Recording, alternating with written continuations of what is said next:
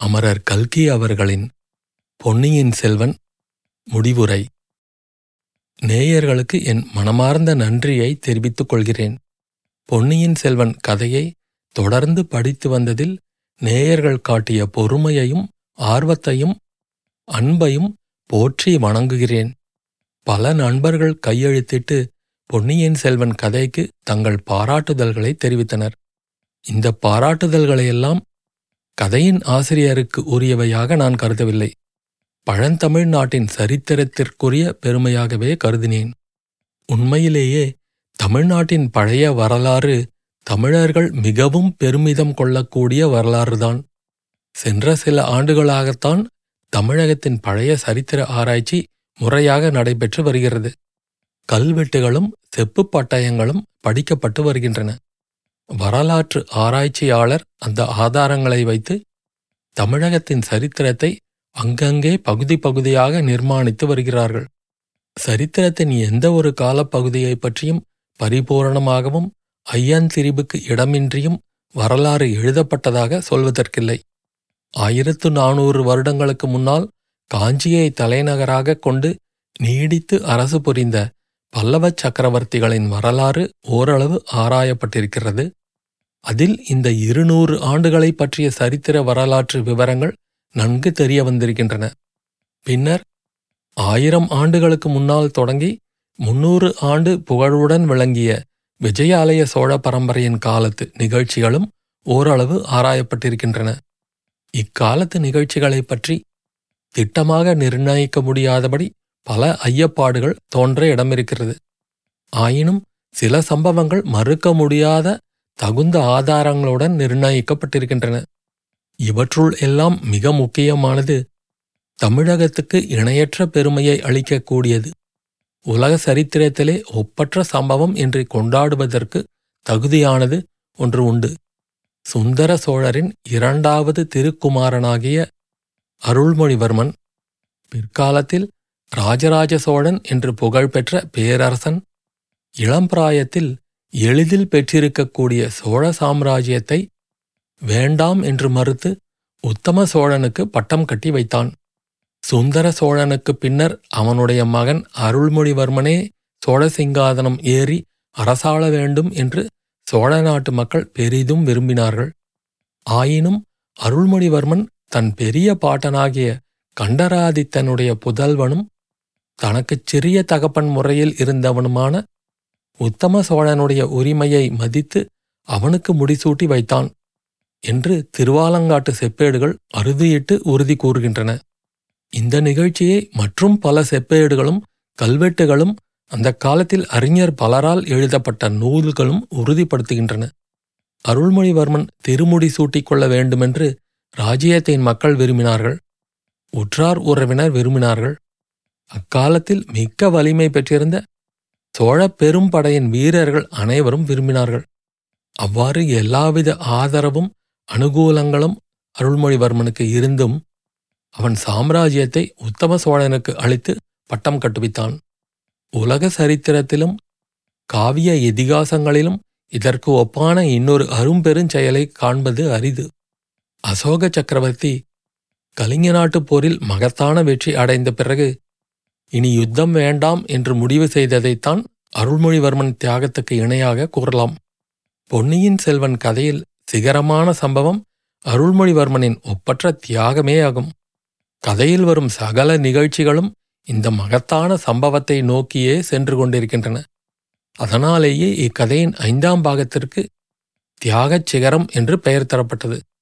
இக்கதையின் சிகரமான நிகழ்ச்சி பொன்னியின் செல்வன் செய்த சாம்ராஜ்ய தியாகந்தான் என்பதை கதையை படித்து வந்த நேயர்கள் அனைவரும் உணர்ந்திருப்பார்கள் என நம்புகிறேன்.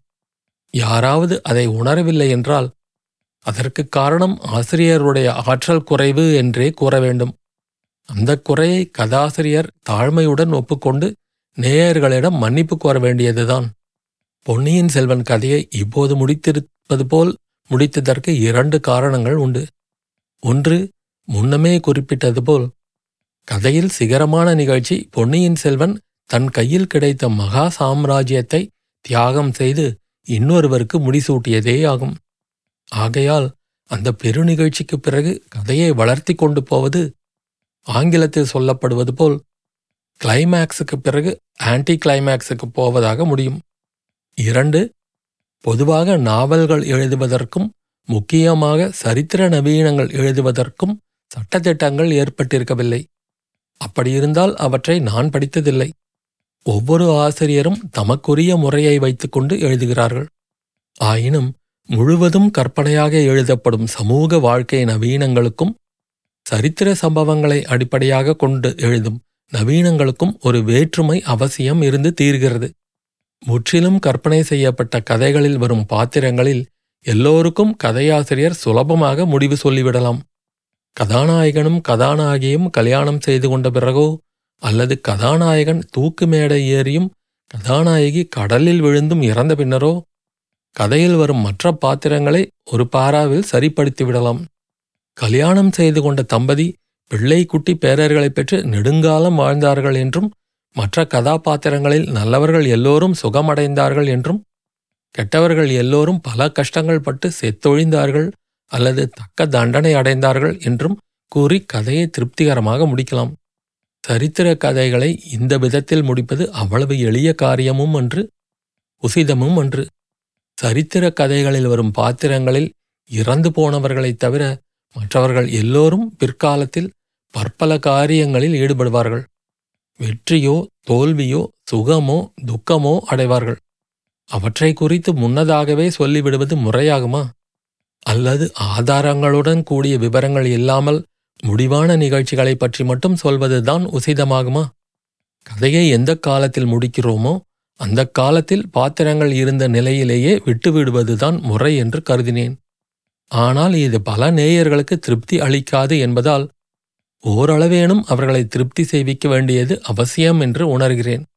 பல நேயர்கள் அறிந்து கொள்ள விரும்பும் விவரங்களை கேள்வி பதில் ரூபத்தில் இதோ கோவைப்படுத்தி தந்திருக்கிறேன். ஒன்று வந்தியத்தேவர் இளவரசி குந்தவை பிராட்டையரை மணந்தாரா? இரண்டு கோட்டை தளபதி சின்ன பழுவேட்டரையர் என்ன ஆனார்? மூன்று வீர வைஷ்ணவனான ஆழ்வார்க்கடியான் என்ன செய்தான்? நான்கு பொன்னியின் செல்வரின் பிரயாணம் என்ன ஆயிற்று? ஐந்து பழைய மதுராந்தகரும் சின்ன பழுவேட்டரையரின் மகளும் என்ன ஆனார்கள்?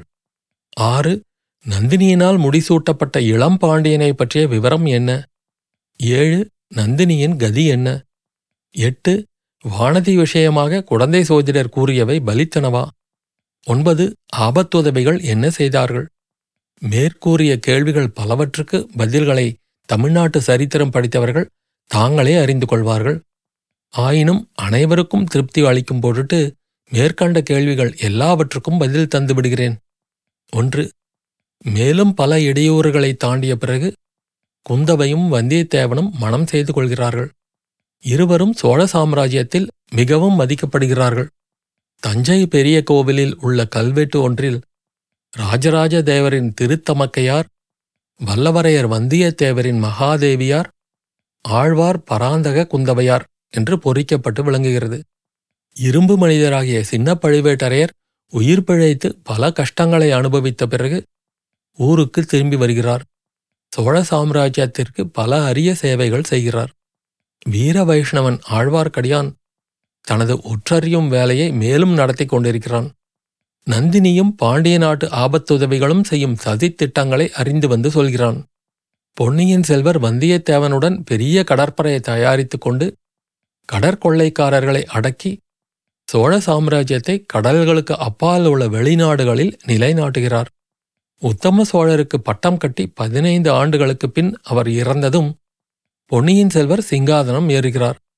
ராஜராஜ சோழன் என்ற பட்டத்துடன் நீண்ட காலம் சோழ சாம்ராஜ்யத்தை ஆளுகிறார். பழைய மதுராந்தகன் ஆபத்துதவிகளின் தூண்டுதலாலும் ஈழமன்னன் சேரமன்னன் உதவி கொண்டும் பாண்டிய நாட்டை கவர்ந்து முடிசூட்டிக் கொள்ள முயல்கிறான். அவனுடைய முயற்சி பெரிதும் பலம் பெறுகிறது. ராஜராஜ சோழர் பட்டத்திற்கு வந்த பிறகு அமரபுஜங்கன் நெடுஞ்செழியனை போரில் வெல்கிறார். அவன் வீர சொர்க்கம் எய்துகிறான். திருப்புறம்பயம் காட்டில் முடிசூட்டப்பட்ட இளம்பாண்டியனும் ராஜ்யத்திற்கு உரிமை கொண்டாடுகிறான். அவன் போர்க்களத்திலிருந்து தப்பிச் சென்று மறுபடியும் நாட்டைப் பெற சதி செய்கிறான். இவன் பிற்காலத்தில் ராஜேந்திர சோழனால் முறியடிக்கப்படுகிறான். நந்தினி அமரபுஜங்கள் இறந்த பிறகு தானும் உயிர் துறக்கிறாள். அதற்கு முன்னால் ராஜராஜ சோழர் அவளை சந்திக்கிறார். அவரிடம் தன் பிறப்பை பற்றிய உண்மையையும் கரிகாலனின் மரணத்தை பற்றிய உண்மையையும் கூறிவிட்டு இறக்கிறாள். குடந்தை ஜோதிடரின் கூற்றுக்கள் வானதியின் விஷயத்தில் பலிக்கின்றன. சோதிடர் சாஸ்திரம் பார்த்துச் சொன்னாரா? ஊகித்துச் சொன்னாரா? நாம் அறியோம். வானதிக்குப் பிறகும் குழந்தையான ராஜேந்திரன் கங்கையும் கடாரமும் கொண்ட சோழன் என்று பிற்காலத்தில் சரித்திரத்தில் புகழ் பெறுகிறான். ஆனால் வானதி தன் சபதத்தை நிறைவேற்றிவிட்டு உயிர் துறக்கிறாள். ராஜராஜனுடன் சோழ சிங்காதனம் ஏறுகிறவள் உலக மகாதேவி என்னும் திருநாமம் கொண்ட இன்னொரு ராணியாவாள் ஆபத்துதவிகள் பாண்டிய ராஜ்யத்தை ஸ்தாபிக்கும் முயற்சிகளில் மேலும் ஈடுபட்டு வருகிறார்கள். நந்தினி உயிரோடு இருந்தவரையில் ஆதித்த கரிகாலனுடைய அகால மரணத்தை பற்றி விசாரிக்கப்படவில்லை. நந்தினியின் மரணத்திற்குப் பிறகு ராஜராஜ சோழன் ரவிதாசன் முதலிய ஆபத்துதவிகளை கைப்பற்றி தண்டனை விதித்து அவர்களுடைய சொத்துக்களை பறிமுதல் செய்யவும் கட்டளை பிறப்பிக்கிறான். இன்னும் சில கதாபாத்திரங்களைப் பற்றிய விவரங்களையும் கூறிவிடுகிறேன். சுந்தர சோழர் காஞ்சி பொன் மாளிகையில் மூன்று ஆண்டு காலம் வசித்துவிட்டு அங்கேயே உயிர் துறந்து பொன்மாளிகையைத் துஞ்சிய தேவர் என்று பெயர் பெறுகிறார்.